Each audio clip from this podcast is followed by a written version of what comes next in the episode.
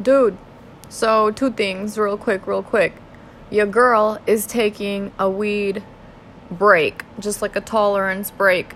Um, every so often, I like to just stop, you know, cold turkey. And the reason for that is because I really don't ever want to feel like I am entirely dependent on anything, you know, including weed. Um, and it's going just fine. I mean, I might be a little bit more ornery, but for the most part, everything is still the same, except I don't feel as hungry as I do when I'm having daily smoke sessions.